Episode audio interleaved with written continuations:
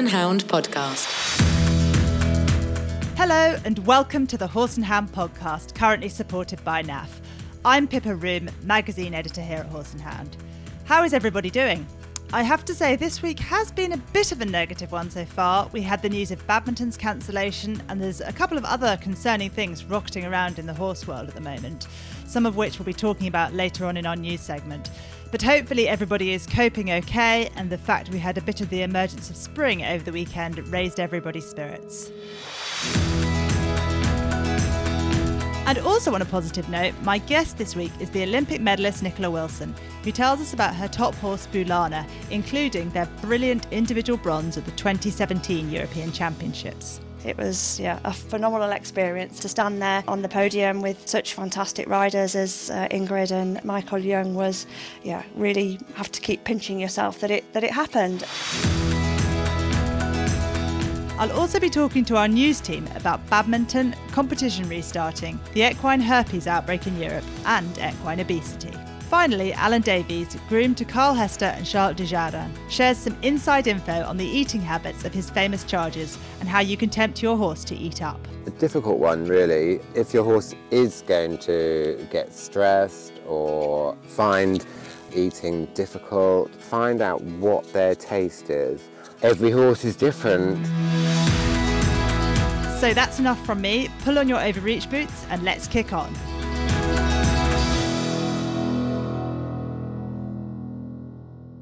I'm delighted to introduce my guest this week, the event rider Nicola Wilson. Nicola is the winner of seven championship medals, including Olympic team silver at London 2012, and frequently features in the top tens at badminton and Burghley. Nicola, hello and welcome to the podcast. Hello, well, thank you very much for having me. Oh, it's great to have you on. And we were talking yesterday, Nicola, off the podcast about your current top ride, Bulana. She's known as Berry and owned by James and Joe Lambert. And she is featuring as our horse in the spotlight in Horse and Hound this week. And we were chatting about how you came to ride her and her brilliant character because she's so feisty and always trying for you. And you first started riding her in 2014 and, and came second in your first international competition together, the, the CIC two star as it was then at Pau in the autumn. Tell us a little bit about your first impressions of her at that time and, and sort of what you remember from riding her in, in the first competitions together. Um, well, she was always, um, yeah, she's always been such a, a trier and very, very sort of positive and and always ready to go, go, go. Um, that was her sort of mission above everything. She wanted to give her all, try so hard, and was just permanently ready to react and to go. And um, as you say, as you quite rightly said, we did our first international event at Pau, um, and I do remember. She did a lovely test, and uh, I do remember on the cross country that uh, yeah, I was sort of ver- verging on being slightly out of control, um, and I thought, mm, yes, we've got we've got quite a bit of work to do on our partnership here, um, so that we're both on the same page. But you know, she. Um, she struck me from the beginning that she was a horse with a lovely, lovely attitude, um, always wanted to please and, and give her all and try for you. Um, and, um, you know, she she was very very brave and and um, and honest on a line and uh, yeah she was a lovely horse to work with and the following year, when you went to your first long format competition together, that was at Bramham. And I think yes. that was one that didn't quite work out the way you hoped, wasn't it? No. what no, happened? I, well, again, she did she did a super test. That was her first time at that level, and um, she did a lovely dressage test. Was really pleased with that. Um, and then um, a new partnership, trying to find what works, what doesn't work, what's you know what's the best uh, the best way of getting the best out of both of us. Um, and I think at Bramham, with the start being up on the top of the hill, and it was quite a whizzy warm up area, um, and then the first three fences were downhill and very gallopy. Um, and I remember jump, setting off uh, over the first fence, lovely. And then as soon as her feet landed um, after the first fence, she just set off. And I just thought, oh my goodness, we are getting faster and faster and faster. Um, and I thought, right, okay, the first three fences were just straightforward fences, um, and that was was okay. But I was saying to myself by the time I you know got to the first combination if I hadn't got um, into a proper rhythm a secure rhythm um, and my if my brakes weren't working then I was just going to go nowhere near um, fence four which was a double of corners. Um, and I I tried like fury to to um, get back on track, but uh, but no, it, I was um, I was losing that battle, and I went whistling past the fence judge saying I'm retiring, and then I circled round fence four a further four times, and every time I went past the four fence judge, I was saying I'm still retiring, um, and um, you know it was clear then that um, you know, um, we needed to uh, sort of ad- address this bitting problem, uh, uh, well, break problem, not a bitting problem. Um, I still do th- say and think that it is in, in her mind and, you know, that she is just wanting to please and just, um, yeah, just needing to sort out a rhythm and a system that, that works um, to keep her um, under control and in a rhythm. And I suppose the Sunday after the cross country on the Saturday was the first day of that um, system and finding and finding out how it was going to work for us. It's an unusual thing to happen to an event at that level for someone really yes. to be run away with in that way. Um, yeah. And um, although it's funny the way you describe it, I imagine it was quite terrifying. How did you sort of build from there and come back from it and, and sort of build the partnership?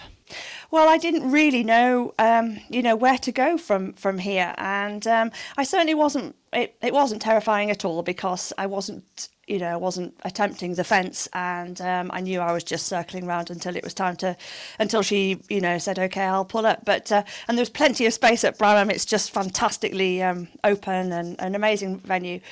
Um, after that, I, you know, Chris I went to Chris Bartle, who has sort of helped me for a number of years, and you know he was was there to offer help and support and advice, and um, and he said, look, let's just see whether um, the organisers will let us, you know, on the Sunday go over and use the old steeplechase field um, back in the day when we had steeplechase, um, and um, play around in there and just sort of allow her to canter on, and then build in some surprise transitions. He had a few techniques that may well uh, may well help, um, and I think that really was a turning point um, in our cross country.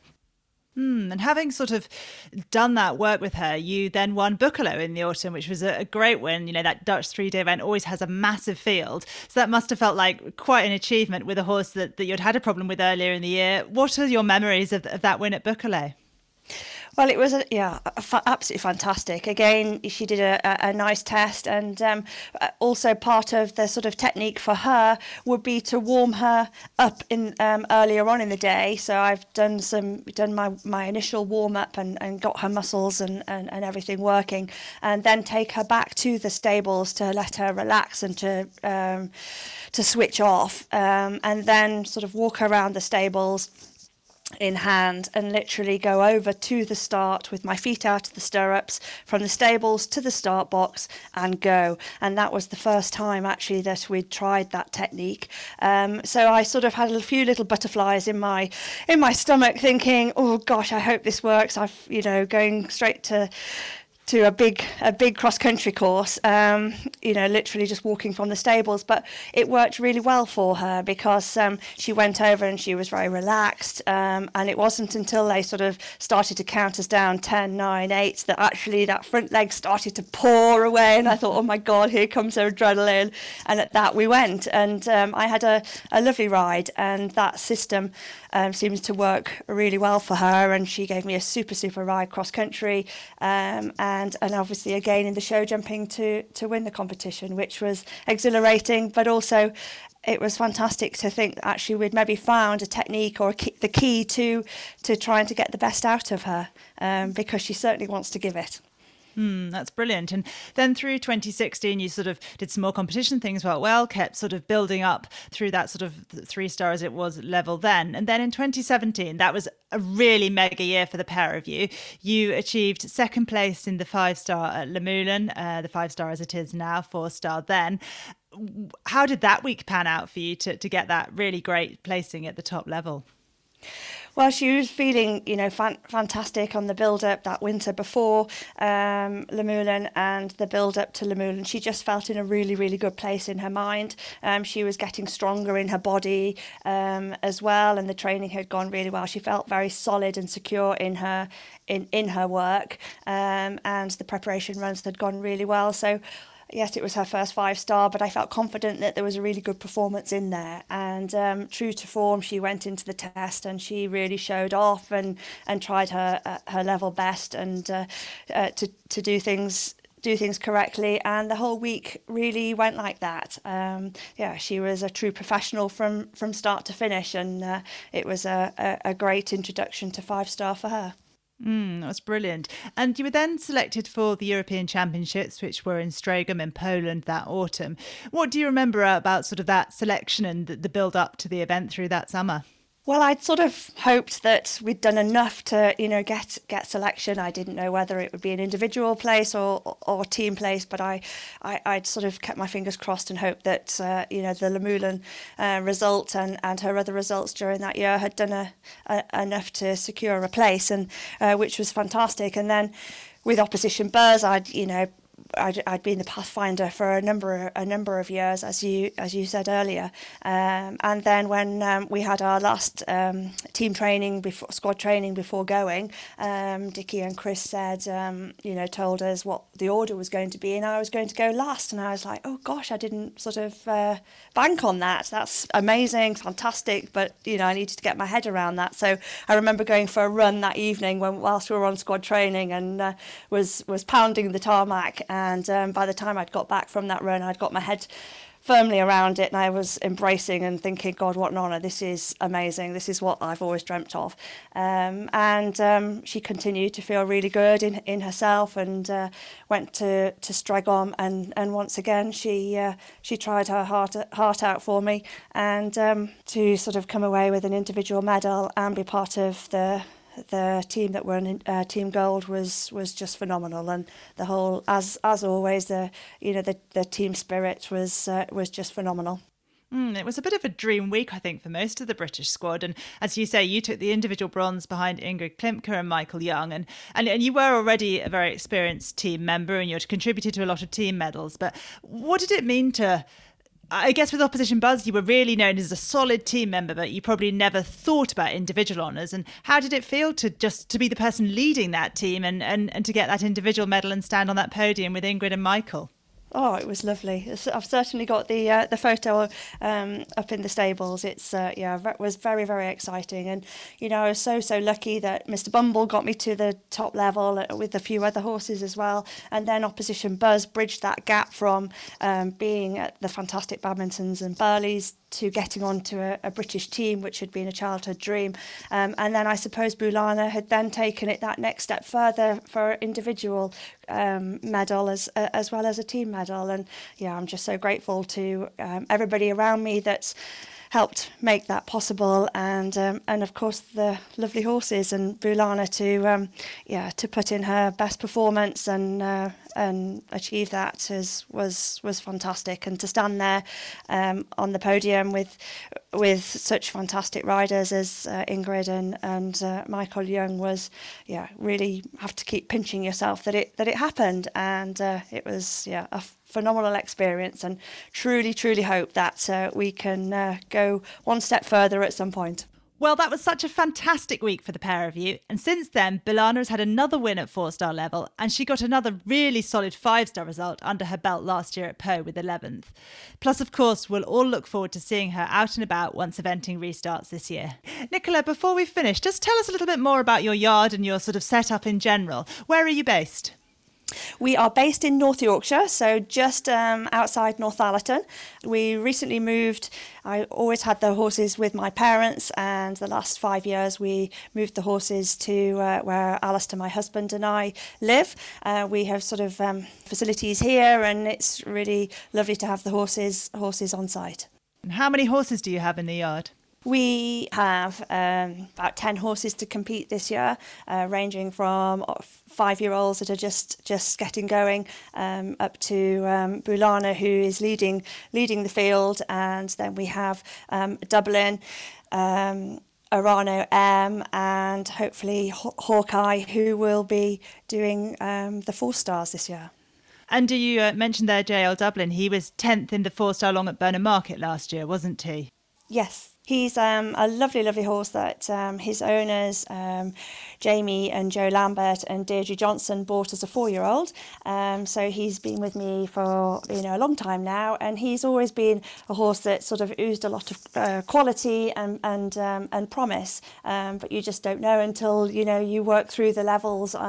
you know how how how far they're going to go. But you know he just seems to keep on improving, and uh, he really is an exciting exciting horse for the future. Um, and yes, he went uh, really well at, at, Burnham Market, and our plans um, and hopes and dreams will be uh, to take him to Bramham in the spring. Oh, Bramham's such a such a special event for you. For you, I know, being a local one up in Yorkshire, with with uh, so near to where you're based. It is. I we absolutely love Bramham. As, as you say, it's very close, um, and I think the whole the whole setting there, you know, it just makes for a fantastic competition, and the and the the terrain, and it's um, such a lovely galloping course, and and I always think that the the courses there are, you know, there's pl- plenty to jump, and I think if you can come out of that competition with a horse that's gone really well, then you have every uh, reason to be excited about their future. Mm. And tell me a little more about Arano M. I'm not so familiar with him. Um, he's a horse that's um, owned by uh, Lady Mills Coates, who was actually my first owner um, a, a, long, long time ago. So uh, she, he's owned by Lady Mills Coates and Rosemary Search, who, as you well know, um, owned and bred Opposition Buzz. Um, so he's um, a relatively inexperienced horse um, who's had a few silly little injuries along the way, which is why you probably haven't heard so much of him. But he's a he's a little horse in um, in stature, but um, every day is is a party. Every day is exciting and fun, and you just sort of see his head over the door, and he's like, "Oh, brilliant! What are we doing today?" And he's just um, yeah, life's for living, um, and uh, he's a he's a really uh, fun-loving horse, and and seems to love the sport of eventing.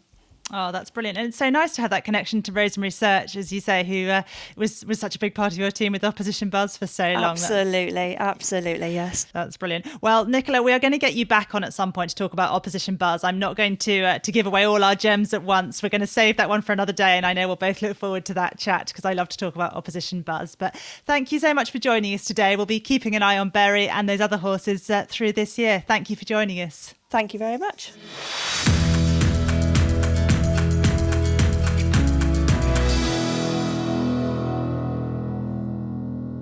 So I'm joined today by all three members of our news team. First of all, hello to our news editor, Eleanor Jones. How are you, Eleanor? Morning. Yeah, it's all good. Spring is just about here. Mud's drying up. I even washed my grey horse's tail uh, at the weekend, and I've had a mm, six years, and that might be a third time I've washed her tail. Eleanor, my mum and I have a grey horse, and we wash his tail about three times a week in the summer, not three times in six years. I think yeah. you're slacking. No, I, I, do it three times a week too. I want photos next to like daily newspapers to prove it's a new, clean tail. we also have with us Lucy Elder, who is our senior news writer. How are you, Lucy?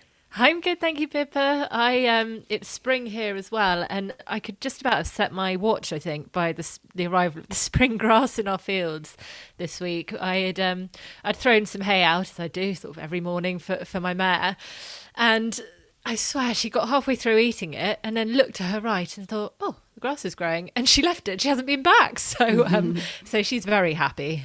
Oh, that's nice to, to hear. And we finally have with us as well Becky Murray, who is our news writer. How are things with you, Becky? Good. Um, I'm bringing my girl Chloe back into work after her winter holiday, so I have a lesson booked next week, which I'm quite excited about. What have you been up to, Pippa?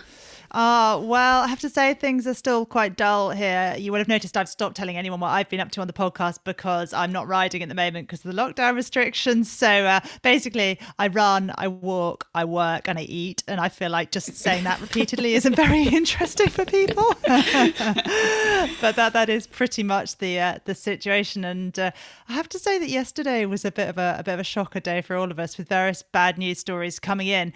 I was in a meeting when the badminton press release landed about the cancellation, and I sort of I saw there was an email from badminton pop up in my inbox, and then there were like four more emails that followed it within seconds, and a couple of WhatsApps, and I was like, something is happening here. I, I need to get out of this meeting right now and find out what it is. And it just felt a bit like deja vu to the first days of lockdown last year, you know, and all the events were falling right, left, and centre, and not so much badminton last year because I kind of felt it was inevitable by the time that badminton went down. But the earlier events, I just had a proper proper deja vu on uh, on on that yesterday. Did anybody else have that? Yeah.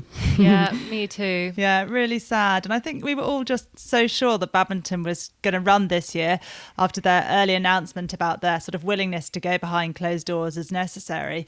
But Lucy, you covered this story for us in this week's magazine. Can you just sort of remind us of the official reasons why why the decision was made? Absolutely. And I was the same as you, Pippa. I I was so surprised and I didn't even twig when I first saw the announcement what I was reading, if that makes sense. But and so my heart really, really does go out to I mean everyone that's going to miss it, but particularly the organising team and the competitors and owners and all of those who are gearing up for it. And even two weeks ago we were speaking to them and it still sounded like everything was was going ahead. So we've heard the official line from them is that uh, even despite the encouraging government announcements and the rollout of vaccine, the situation still remains fragile and unpredictable and sort of following consultation between Badminton, Public Health England, and South Gloucestershire Council, it was deemed that due to the scale and the location of the horse trials, it's not possible to secure the surrounding area in the proximity of the event site to to, to run it safely. So it's desperately sad news, but what can we do, hey? Mm, as you say, like terrible news for everybody, and, and particularly for, for Jane Tuckwell, the badminton director, and and all of her team, who I know will have been working so hard, sort of for nearly two years since the last mm. event, and, uh, and and aren't getting to run one yet.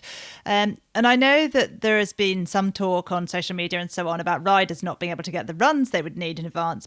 But I don't think that was a factor in cancelling. You know, British Eventing have been working to bring us some elite events in March that I think will still go ahead, but only for those riders who are building up to five stars or to the Olympics. And in the regular calendar after sport restarts, we have Weston Park with its strong advanced classes. We have Burnham Market running at four star short.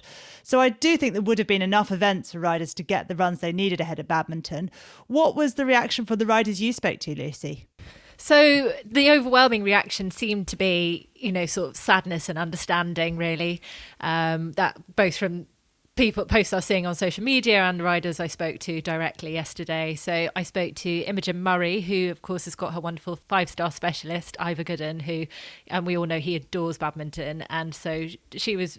They were really gearing up for it, and while she's really disappointed, she's saying that you know she understands, and if we're rather be safe now. We've to put all this work into getting getting everything back up and running safely. It'd be a shame if if you know there was any reason why there were setbacks in that if that makes sense so she's having a look at what her options are but she's also keeping a close eye on the developing ehv1 situation which we've also covered this week and i think my colleague becky is going to be speaking about later in the podcast but it's so yeah, it was understanding but still sad. And the same with Susie Berry, who is on one of the she's on one of the lists for for the Irish Tokyo potential squad, and this would have been her first five star. And again, while it wasn't an essential, you know, MER run for her, it's she's understandably really disappointed, especially for for not only herself but for the horses' owners and the whole team. So, but again, it comes back to people aren't cross at badminton; they're just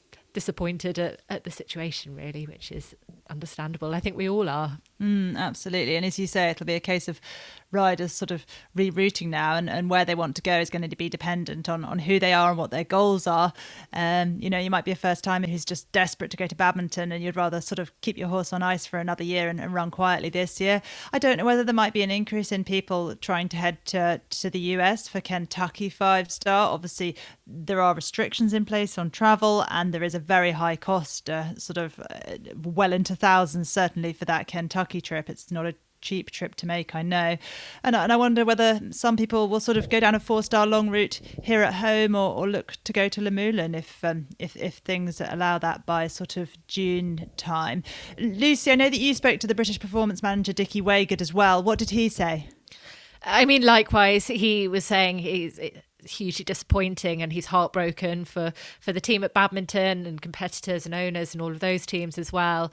Um, but again he he couldn't say a huge amount of specifics because obviously the situation is changing quite a lot and but he said that he knows that people will be looking at their other options and he'd hope that people are being sort of flexible and having other contingency plans for their seasons in in place given the unpredictability of the world we, we live in. And obviously I spoke to him before we were hearing more about the EHV1 situation coming out, which developed so quickly yesterday. But um, there are, he did say, you know, there are challenges over travelling with Brexit, but there's still a number of four stars in the calendar, um, both both in Britain and and in Europe actually. So I think it is, as you said, Pippa, it's going to be very interesting to see what people's second plans are or their other plans that they had in place. I spoke to Kentucky yesterday just to double check their their closing dates and their entries, which we know is 23rd of March. So they had that confirmed. So it might be interesting to see if people go there, or I mean, or, or Bramham or Luhmühlen, or or what those what those plans are. But um,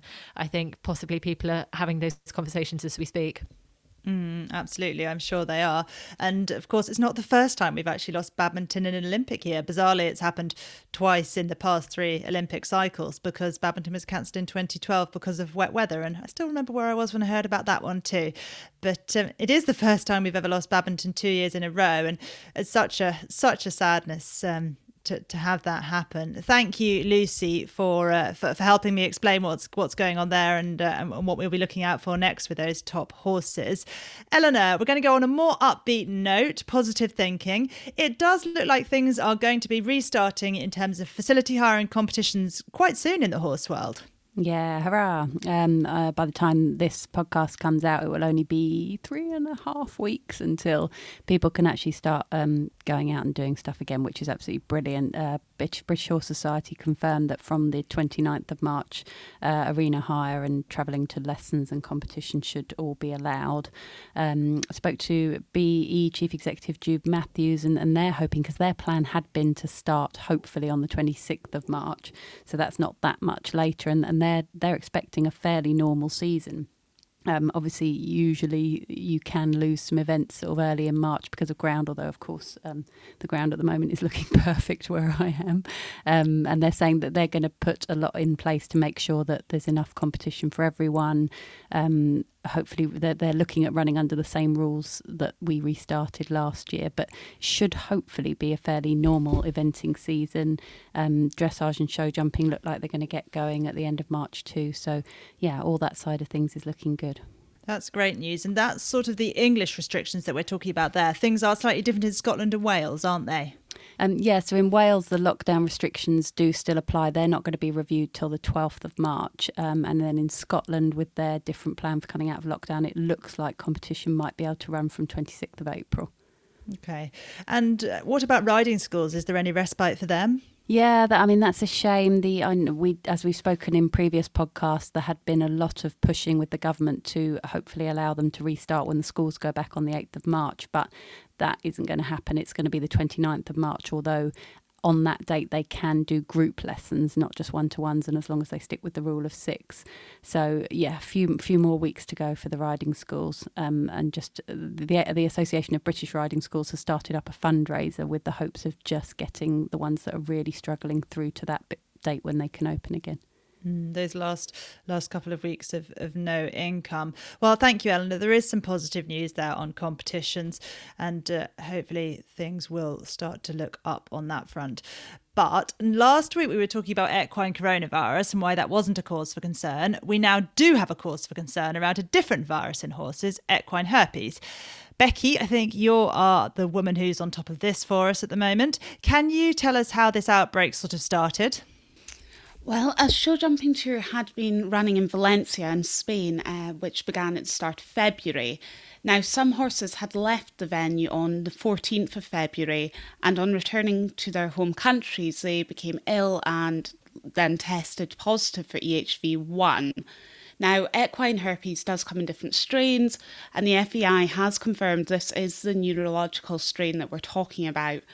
Um, 150 horses remain in Valencia, and very sadly, four died at the weekend, while 84 others are showing signs. Gosh, and this is a really fast developing story. And there was sort of more even after we went to press with the magazine last night. I was just flicking through my emails on the sofa, and there was an email from the FEI about competitions shutting down. What's happening across Europe? Well, the FEI is calling this the most serious outbreak in Europe for decades, and late last night the FEI announced that international competition was cancelled in 10 European mainland countries. This cancellation is across all disciplines and is until 28th of March at the moment.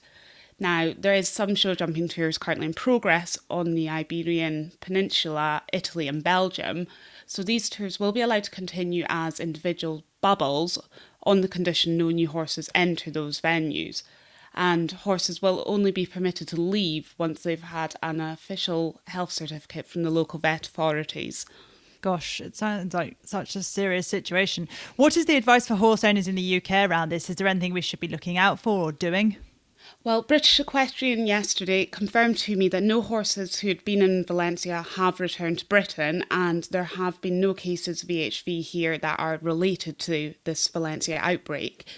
I did speak to the British Equine Veterinary Association, who has said, providing the competitors act responsibly, the risk to other horses in the UK should be very small the disease is very contagious and it spreads over short distances of a couple of meters, unlike flu, which can spread over great distances. I think horse owners need to be vigilant, and BEVA has said this really serves as a reminder about the importance of vaccination and following good biosecurity. Okay, so uh, the advice is, is is is definitely don't panic, but it is a, a, concerning situation for sure. Eleanor, finally, I'm coming back to you again. We're going to talk about obesity in horses. It's a topic we write about frequently. It's come up again this week. What's been happening?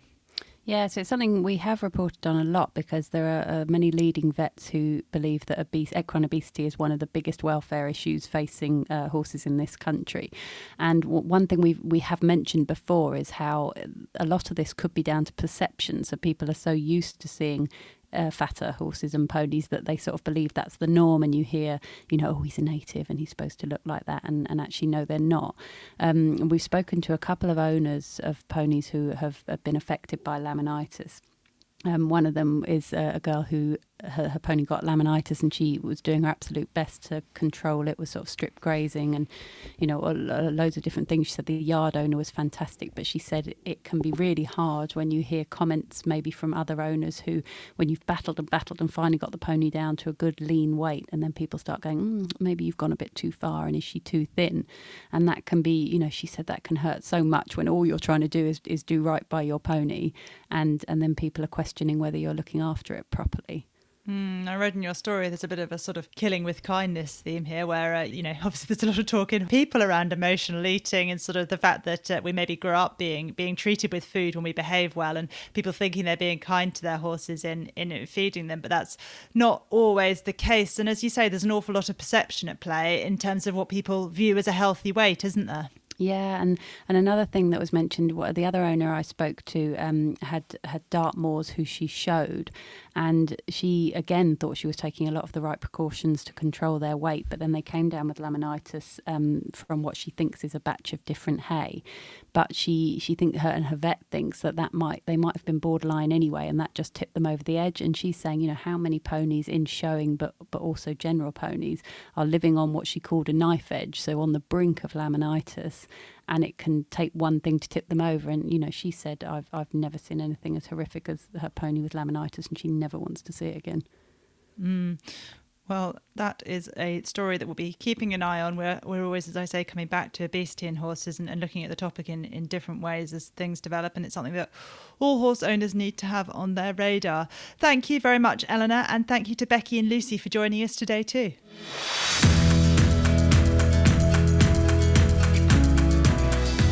Horse and Hound podcast is currently supported by NAF. Keep your horse healthy and hydrated with NAF electrosalts. Electrosalts enhance recovery and encourage drinking whilst replacing the four main salts lost through sweating. They can be given easily in feed or dissolved in water.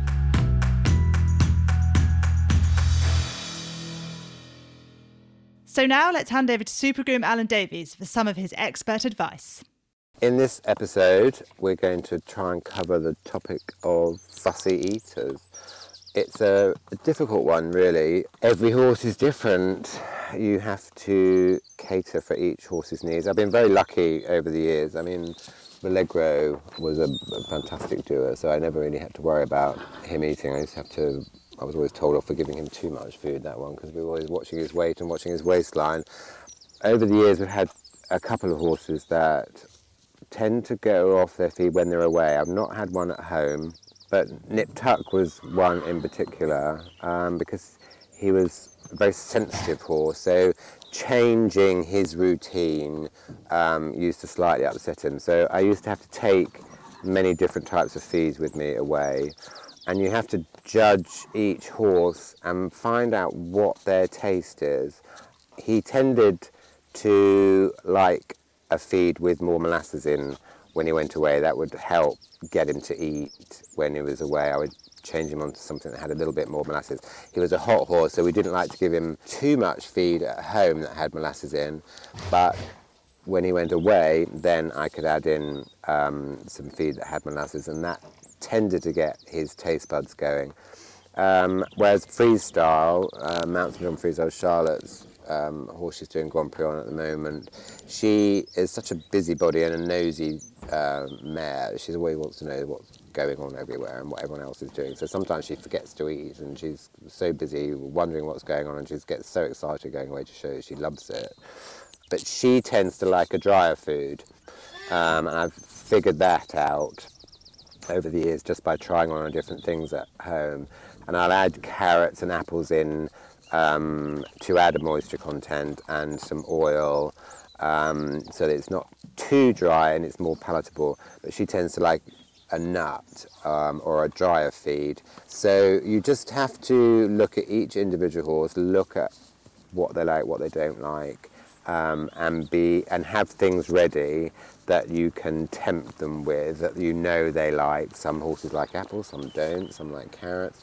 Ombo doesn't like carrots, but he prefers apples, so he tends to have apples in his feed when we go away to give him a bit more um, moisture and make it yummy and make sure he's eating properly. Quite often they don't want to drink on the truck or the plane.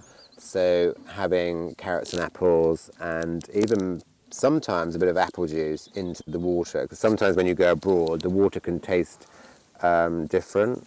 Um, I tend to, when they go abroad, make sure I take their own bucket with them, especially if I go on a plane and I'm going somewhere like America or something. The, the water can um, smell and taste a little bit different to our water. So sometimes the World Cup shows you're in the middle of the city, so it's um, city water, so it can be a little bit different.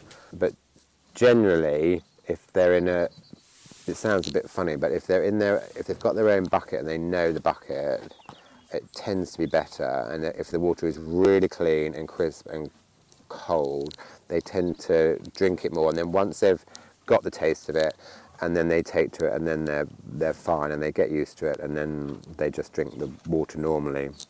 Um, and when I'm travelling, especially on long journeys in the lorry or on a plane, I take with me a big dosing syringe. You can get them from the vets or you can get them from some um, stores.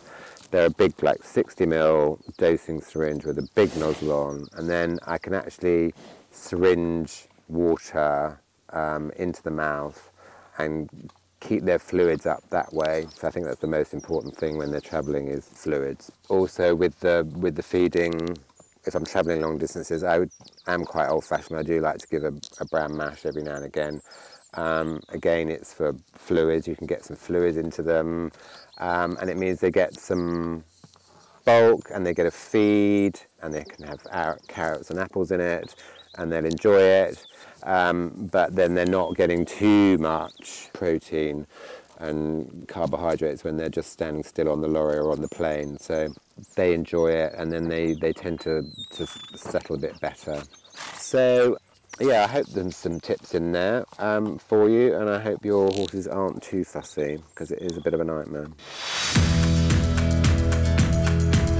Thank you for that, Alan. I just loved hearing all about the special horses in your care and getting some top tips along the way. Next week, Alan will be back with some more fantastic insight into understanding your horse's personality and how to get the best from him and keep him happy. I'll also be joined by five star event rider Georgie Spence to talk about badminton memories and her current star, Halltown Harley. And we'll have all the latest news for you as normal. Thank you for tuning into the Horse and Hound podcast, currently supported by NAF. See you next time.